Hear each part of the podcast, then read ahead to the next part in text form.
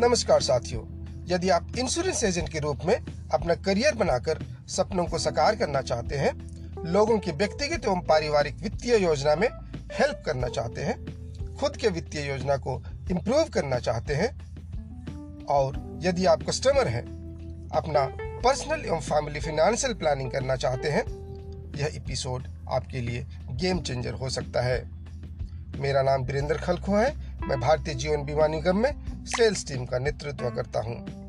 Positioning of life insurance के बारे में सीखेंगे।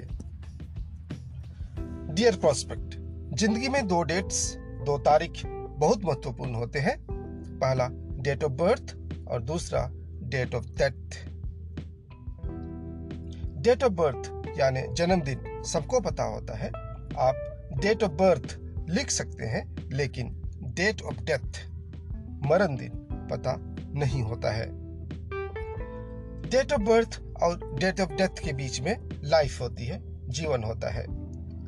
लाइफ के एल और ई e, यानी लॉन्ग इवेंट्स के बीच में इफ़ होता है।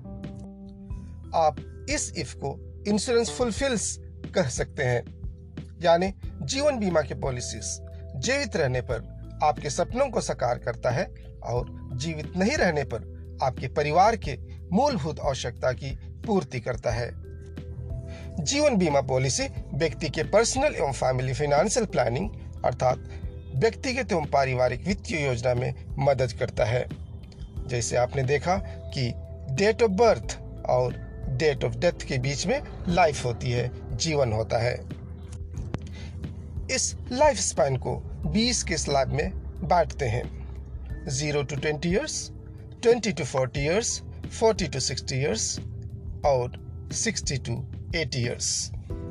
आप देखेंगे कि फ़र्स्ट 20 years, यानी 0 to 20 years और लास्ट 20 years 60 to 80 years आपका खुद का इनकम नहीं होता है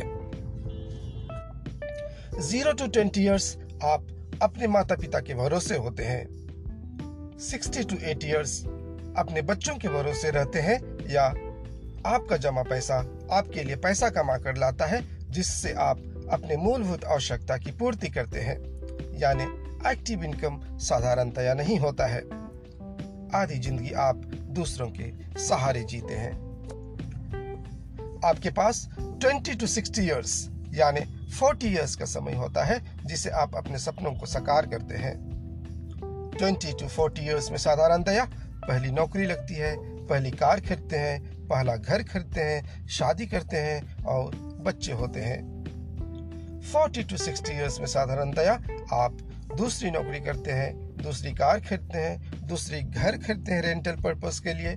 बच्चों के भविष्य संवारने में लग जाते हैं, उनकी पढ़ाई, नौकरी, शादी इत्यादि। यदि आप अपने जीवन को एनालाइज करते हैं तो साधारणतया आपके जीवन में मुख्यतः तीन सपने होते हैं जिसे आप पूरा करना चाहते हैं, या आपके पास मुख्यतः तीन समस्याएँ होते हैं जिसका आप समाधान चाहते हैं।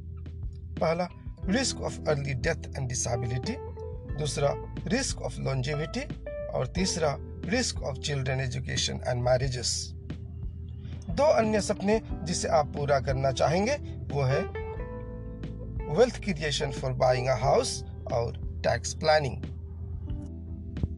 पहला risk of early death and disability बीमारी या एक्सीडेंट से अपंग होने के कारण यदि आप 60 साल तक काम नहीं कर पाते हैं, बीमारी या एक्सीडेंट से मृत्यु हो जाती है, अर्थात आप 60 साल नहीं पहुँचते हैं डाइंग टू अर्ली की स्थिति में जीवन बीमा पॉलिसी इनकम प्रोटेक्शन का काम करती है।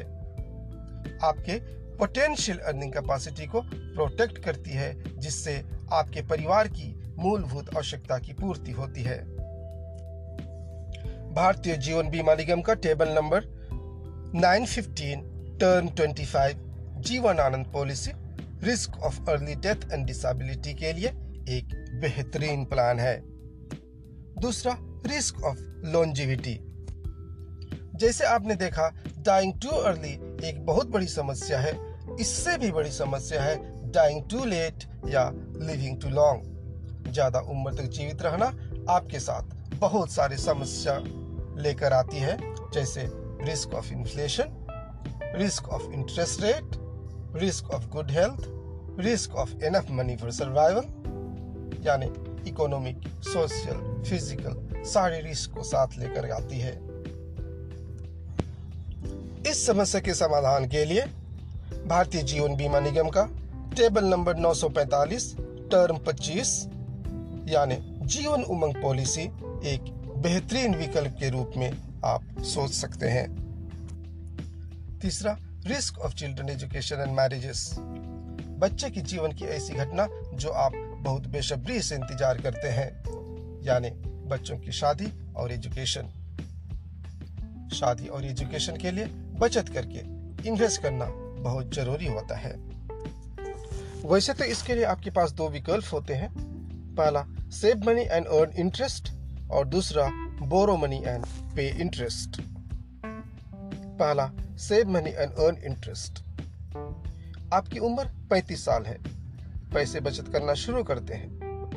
25 साल में आपको एक अक्यूमुलेटेड अमाउंट मिलता है, जिससे आप अपने बच्चे की शादी करते हैं।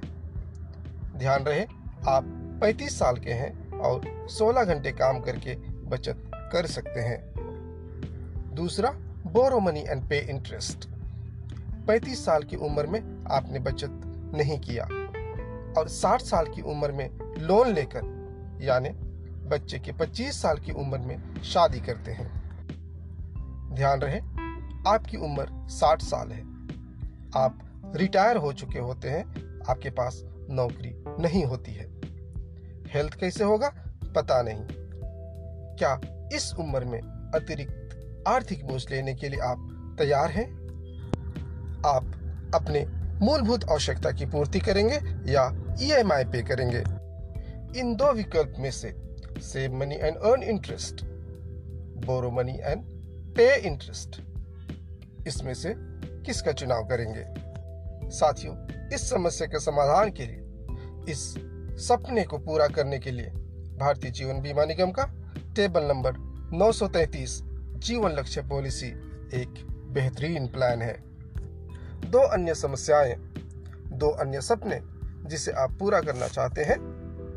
Wealth creation for buying a house आप भारतीय जीवन बीमा निगम की टेबल नंबर 936 टर्न 25 यानी जीवन लाभ पॉलिसी के द्वारा पूरा कर सकते हैं।